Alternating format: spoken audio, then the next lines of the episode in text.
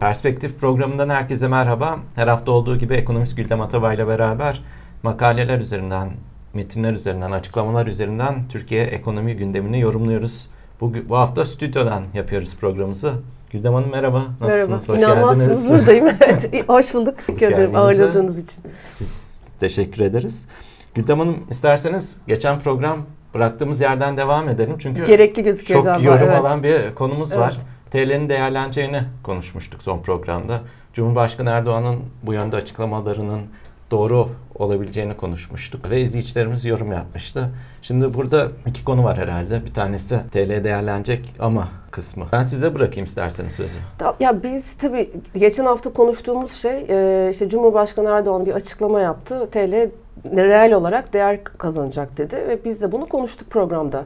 Aşağıya gelen yorumlar son birkaç senenin tecrübesiyle bundan canı yanmış e, bu piyasayı takip eden ya da işte bu, bu piyasada işlem yapanların söylediği.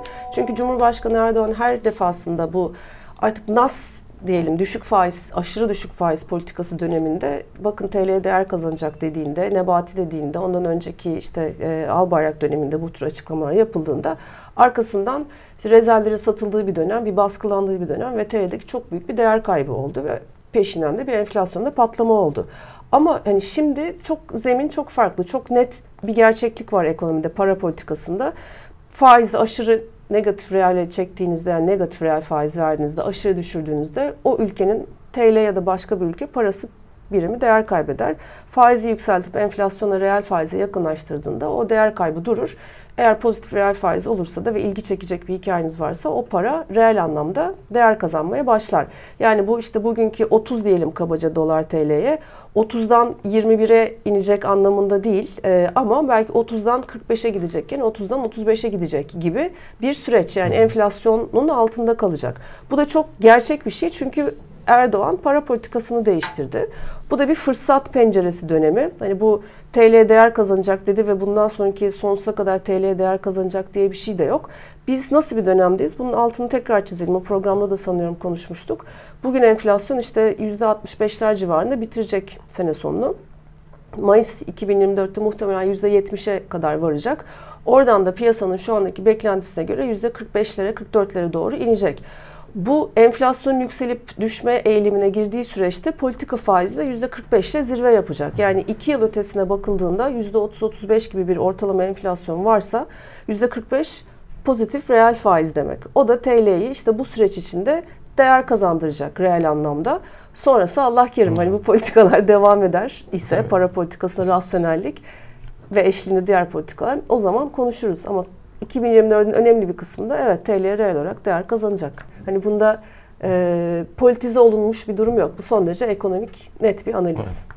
Ekonominin rasyonelitesi. Evet, rasyonel, tam olarak çok güzel, tam olarak rasyonel bir bakışla. Peki e, son programımızdan bu yana önemli bir gelişme olarak piyasalarında takip ettiği S&P'nin Türkiye kararı geldi. Evet. E, çok tartışıldı ama S&P bu kararın ardından bugün gün içinde de ek bir açıklama yaparak o kararına paralel bir yönde bir değerlendirme yaptı. Tabii ki şu an hala Türkiye yatırım yapılabilir seviyeden çok uzaktı. Ama para politikasının, ekonomide uygulanan politikaların bir yansıması olarak olumlu yönde her ne kadar yatırım yapılabilir seviyeye gelmese de bir gidişat var gibi gözüküyor değil mi? Öyle zaten S&P'nin tam olarak söylediği de bu. S&P not e, değiştirmedi. E, görünümü hatırlarsak seçimden hemen sonraydı. Şimdi tam haftasını ayını hatırlamıyorum ama negatiften durağına çekti. İşte geçtiğimiz günler içinde de durağından pozitife çekti. Hı hı. Aslında S&P'nin yaptığı açıklamanın içinde çok net cümleler var. Diyor ki e, rasyonel para politikasına dönüldü. Ortodoks para politikası izleniyor. Hani kötüleşme durdu. E, işte dolarizasyon artar ise, pardon dolarizasyondan geri dönüş artar ise yani kur korumalı mevduattan çözülmeyi kastediyor. Oradan çıkan para döviz mevduatına değil de yükselen faizle TL mevduata girer ise rezervlerdeki artış eğilimi şu anda var öyle bir şey. Onu o devam eder ise e, cari denge belki de fazla verir bu rezerv toparlanması çok daha hızlandırılır bir şekilde olur ise e, ve bu politikaların devamını biz görürsek e, işte Türkiye ekonomisinde bir dengelenme var. Son çeyrek büyüme verilseydi bu ortaya kondu. Bu aşırılıklar törpüleniyor. Buradaki görünüm e, değişikliği, olumlu yöne gidişat bir e, not artışıyla taçlandırılabilir. O not artışının gelmiş olması Türkiye'ye zaten yatırım yapılabilir ülke kategorisine sokmayacak. Bir anlamda politikalarınıza devam edin teşviği olacak. Bir de sizle hep konuştuğumuz bu yabancı raporların üzerinden gidiyoruz. Gerçekten kapının arkasında bekliyorlar Türkiye piyasalarına girmek için bence tahvil tarafına. Hatta işte konuşuruz şimdi biraz girişler de başladı o sürecin desteklenmesi yabancı yatırımcının da motive olması açısından doğru yöndeki politikaların desteklenmesi için bir e, rapor olarak değerlendirmek lazım S&P'nin açıklaması. Bu yabancı girişin kar odaklı bakmak lazım değil mi? Bu politikalar uygulanıyor. İşte faizler artıyor, evet. daha kazançlı hale geliyor. Yabancılar için daha teşvik edici, sıcak bir ortam oluyor.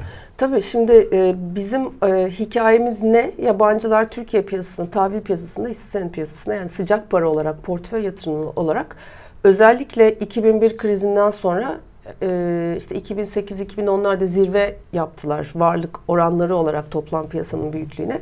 Arkasından da 2013-2015 sürecinden sonra e, yavaş yavaş aşağı doğru döndüler. Bu sadece Türkiye'nin ekonomi politikalarındaki işte başka bir yöne doğru dönüş değil. İşte ABD Merkez Bankası 2013'te e, faiz arttırma mesajı verdi. O bir faizler düştü. Arkasından küresel finansal kriz geldi vesaire bir sürü hikaye var. Hı. Ama özellikle 2018'den beri e, işte Albayrak dönemi, Nebati dönemi bu düşük faiz politikaları, swap piyasasının kilitlenmesi, kapatılması, orada yabancılara bir ceza verilmesi. Çünkü TL Yanlış işler yapıldıkça TL'nin üzerine baskı artmıştı. TL değer kaybediyordu. Hatırlamak için hızlıca hı hı. şey yapıyorum. Özellikle tahvil piyasasında neredeyse sıfıra kadar indi varlıkları. Hisse senedi tarafında yine var alsatlar yapılıyor ama öne, asıl büyük olan piyasa tahvil piyasası tabii ki. Şimdi de bu politikalardan geri dönüş var ve açık açık söyleniyor. Biz e, batıdan sermaye istiyoruz. Orta Doğu'dan sermaye istiyoruz. Orta Doğu'dan istediğimiz sermaye biraz daha doğrudan yatırımlara yönelik. İşte gelin burada yatırım yapın diyoruz mesela Katar Varlık Fonu'na e, ya da Suudi Arabistan parasına ama batıdan özellikle bu e, işte Londra, New York ziyaretleri, işte IMF toplantıları, Birleşmiş Milletler toplantıları burada yapılan kapılar arkası ya da açık ziyaretlerde yabancı yatırımcılara sıcak paranızı getirin diyoruz buraya. Ama bu kadar zamandır gelmeyen bu yatırımcı kitlesi niye gelsin? İşte faiz yine oraya geliyor. Nasıl evet. bizim Türk yatırımcımız, yerli yatırımcımız KKM'den çıkıp döviz yerine TL'ye gidecekse çünkü faiz enflasyon üzerinde olabilecek. Yabancı yatırımcı da burada öyle bir fırsat görüyor. Sıcak paranın e, bayağı ciddi kar elde edip e, sene sonuna doğru durumu değerlendirecek bir döneme giriyoruz. İşte o zaman TL'nin reel olarak değer kazanması da bununla bağlantılı. Çünkü buraya para girecek. Neden girecek? Politika faizi yüzde 42,5 ya da 45'e çekilecek. İşte enflasyon az önce söylediğimiz gibi 70'e çıkacak, aşağı doğru inecek. Bakıyoruz işte 2 yıllık tahvil, 5 yıllık TL tahvil yüzde 40'ların üzerine çıktı. O yüzde 40 faiz e, belki politika faizi arttığında biraz daha yükselecek e, ve cazip olacak 2 senelik perspektifle enflasyona göre yabancı yatırımcı gelecek, onu alacak, parasını kazanacak. Ya kalacak orada işlem yapmayı, trade etmeye devam edecek ya da diyecek ki hani politikaların bir yere varacağı yok. Bu bir dönemdi. Biz geldik, karımızı gördük, gittik diyecek. Onu bilmiyoruz ama şu anda biz dünyada hani Fed'in faizi düşeceği ne kadar tartışılırken işte Avrupa Merkez Bankası'nın politika faizini önümüzdeki sene %2.4'lere kadar indireceği tartışılırken Türkiye Cumhuriyet Merkez Bankası güzel bir faiz veriyor. E bu para da oralardan çıkıp buraya gelecek. O yüzden de bu raporlar de yazılıyor, değerlendirmeler yapılıyor. Peki bu noktada City'nin raporunu sormak Hemen istiyorum. Hemen gözümü takıyorum görebilmek için. City global ekonomiye dair bir görünüm ve strateji raporu evet. yayınladı. Farklı ülkeler tabii değerlendiriliyor. Burada Türkiye'ye ilişkin değerlendirmeyi ben sormak istiyorum. Hı hı. Biz yaptığımız konuşmalarda, değerlendirmelerde zaten izlenen politikaların bir sonucu olarak enflasyonu nasıl önümüzdeki Hı-hı. süreçte değişebileceğini, büyümenin nasıl yavaşlayabileceğini, ekonomide dengelenmenin ne anlama geleceğini konuşuyoruz. City'nin Türkiye'ye ilişkin 2023'ü geçiyorum. 2024 değerlendirmelerine baktığımızda buna paralel olarak büyümenin hızlı bir şekilde yavaşlayacağını, buna paralel olarak cari açın dengelenme sürecine gireceğini görüyoruz. Burada sizinle programdan önce de aslında değerlendirdiğimiz bir şey %62 bir enflasyon var hala. Evet. Siz City'nin bu verilerini nasıl değerlendiriyorsunuz? Şimdi S&P'ye bir geri sarmak istiyorum. Hem not arttırımı, e, görünüm yükseltme notunda hem de bugünkü açıklamasında şunu diyor e, S&P'de. Büyüme belki de orta vadeli programla e, beklenenin daha altında olması gerekir ki bu dengelenme yani rezerv artışı da hız kazansın, enflasyonla mücadele güçlensin. Hani oraya da bakıyoruz diyor. Şimdi City'ye dönersek hemen bu sene %4.2 büyüme beklentisi 2024'te 0.4'e düşüyor. 2025'te 3.5'a çıkıyor. Bir kere City'nin beklentisine göre önümüzdeki sene büyüme e, hükümetin öngördüğünden, hükümetin ekonomik kurmaylarının öngördüğünden çok çok daha zayıf olacak. Bir kere bunun konduğunu anlıyoruz beklentiye. Şimdi o yine S&P'nin lafına göre bakarsak bu bir dengelenme aracı büyümeyi bu kadar sert düşürmek. Enflasyonla da bir yol almamız lazım. Yani enflasyonun daha hızlı düşmesi lazım.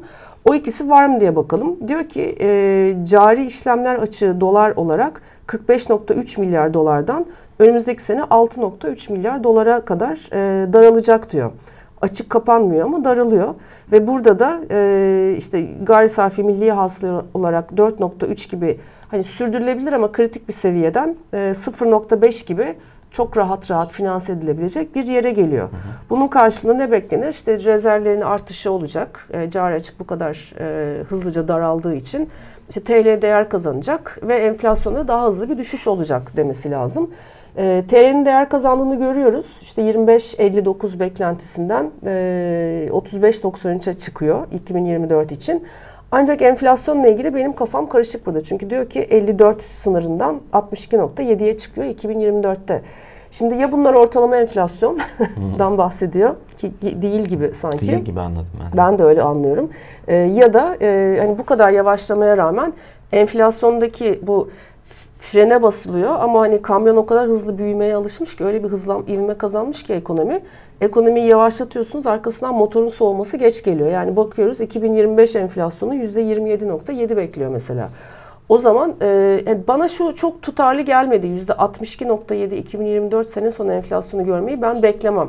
TL eğer 35'lerde kalıyor ise işte petrol fiyatları bugün görüyoruz. E, hani küresel ekonomik dinamikler eşliğinde e, ve işte üretim kesintilerine rağmen 80 doların altına inen bir Brent var. İşte OPEC toplanıyor, Putin oralara doğru gidiyor.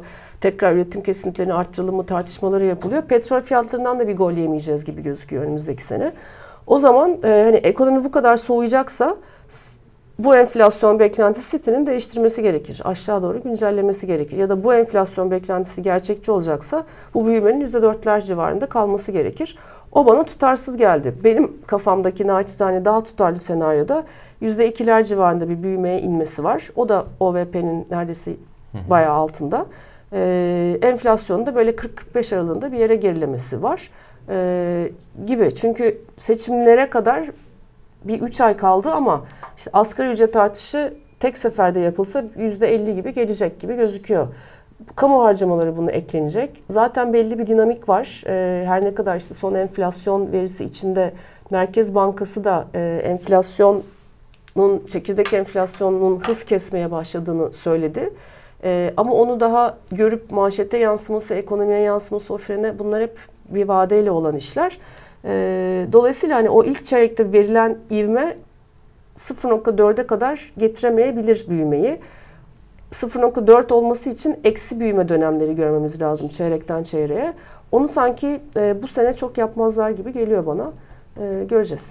Vadeyle oluyor demişken ben size Cumhurbaşkanı Erdoğan'ın yani Oradan güzel bir evet, pas atmış gibi oldum. Aslında evet onu düşünmemiştim. Cumhurbaşkanı Erdoğan para politikasına dair önemli mesajlar verdi. Ve para politikasının gecikmeli olarak çalıştığını, Haziran sonrası çok hızlı bir şekilde enflasyon düşeceğini belirtti. Bu açıklamanın detayını da gördünüz. Siz nasıl değerlendiriyorsunuz? Ee, yani Cumhurbaşkanı, Sayın Cumhurbaşkanı ben ekonomistim demişti ama bir ekonomistliğin tam tersi e, şekilde para politikasını yönetmişti. Yani bir rasyonel bir e, şekilde yönetmemişti. E, enflasyonun Hatırlayalım Eylül 2021'de e, yüzde 20 sınırındaydı. Çekirdek enflasyon da 19'lar 18'ler civarında bir yerdeydi. Orada faiz indirmek yerine işte politika faizinde yüzde 25'ler belki hani 30'lara çekilseydi biz bu yaşadığımız bu süper enflasyon dalgasını hiç yaşamamış olurduk. Ekonomi belki bu kadar büyümezdi. E, seçim belki kazanılmazdı e, bu kadar rahatlıkla ama enflasyon da bu şekilde olmazdı. Hani bunun maliyetleri bu şekilde oldu. Şimdi tabii seçimden hemen sonra döviz yokluğu, bütün rezervlerin o şekilde harcanması, işte düşük faiz politikası, hani hepsinin birleşimi. Hep konuştuğumuz sizinle de bir ödemeler dengesi kriziyle burun buruna gelince bütün bunlar e, terse döndü. Şimdi Cumhurbaşkanı bir ekonomist gibi konuşuyor şu anda. E, hakkını verelim. Ortodoks bu ekonomist. Ortodoks e, bakışlı bir ekonomist olarak e, hani heterodoksi ve deneysel ekonomiden oraya kendisi de geçmiş anlıyoruz. Doğrudur para politikası belli bir vadeyle etkili olur. Bugün nasıl hani çekirdek enflasyon e, ivme kaybediyor dendiğinde sokaktaki insan diyeyim e, sinirleniyor bunu eğer haberi oluyorsa. Çünkü nerede kaybediyor enflasyon diye. İşte para politikası öyle bir şey. Siz faize oynadığınız zaman önce çekirdek enflasyonda sadece ekonomistlerin çeşitli hesaplamalarla görebildiği bir güç kaybı başlıyor. Doğru işi yaparsanız. Arkasından o işte manşet enflasyona yansıyor. Arkasından işte enflasyonda bir yavaşlama süreci geliyor. Cumhurbaşkanı da yine bunu anlatıyor. Nasıl reel e, olarak kur e, TL değer kazanacak diyorsa bu dediği de doğru. Muhtemelen işte Merkez Bankası'nın öngörüleri üzerinden gidelim. %70'e çıkacak. 70 olur, 72 olur, 68'de kalır. Hani onu göreceğiz. Ee, arkasından bazı etkisiyle düşecek. Merkez Bankası ne diyor? Ben düşmesini %36'ya sağlayacağım. Oraya kadar ekonomide ne yapılacaksa yapacağım diyor. Piyasa diyor ki %36 olmaz. 40'lar 45'ler arasında 45'e yakın bir yerde kalır diyor. Yani Cumhurbaşkanı'nın dediği %70'ten 45'e inme hızlı bir düşüş mü? Evet hızlı bir düşüş. Gerileme, artış hızında yavaşlama. 36'ya inmek daha da hızlı bir düşüş. Biz bu eğilim görecek miyiz? Bu para politikası devam ederse göreceğiz. Ee, ama işte ondan sonrası ne olacak? Çünkü o hızlı düşüşü yaratmak nispeten kolay, e, daha acısız. Hani ondan sonra izlenecek sıkı para politikasıyla siz hedefinize doğru gitmeniz lazım. İşte ona politik olarak ne kadar bu rasyonelite kalacak, ne kadar ortodokside kalacak kendisi tekrar heterodoks bir ekonomist yaklaşımla uygulamak Tabii, isteyecek yani. mi? Onu zaman gösterecek. Tabii bütün bu söyledikleriniz aslında bugün izlenen politikalar Bugün izlenen politikalar. Yani dolayısıyla baz etki hem baz etkisi olacak. Çünkü geçen senenin Ocak e, ya da seçimden önceki dönemde hatırlayalım 40'ların altına kadar neredeyse inmişti. Arkasından seçimden sonra gelen hem TL'deki değer kaybı hem vergi artışları yaz aylarında aylık enflasyonlar çok yükseldi. Tam şu anda onun tersi olacak. İşte 3 civarı yüzde 3 3,5'a oturmuş aylık enflasyonlarla biz yüzde 70'e gideceğiz.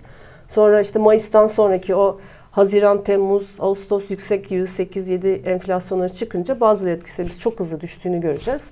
Üzerine bir de hakikaten faiz ve kredi politikasıyla iç talebin yavaşlaması geldiği için baz etkisine ek olarak enflasyonda bir iç talepteki düşüş kaynaklı artı bir ivme kaybı olacak.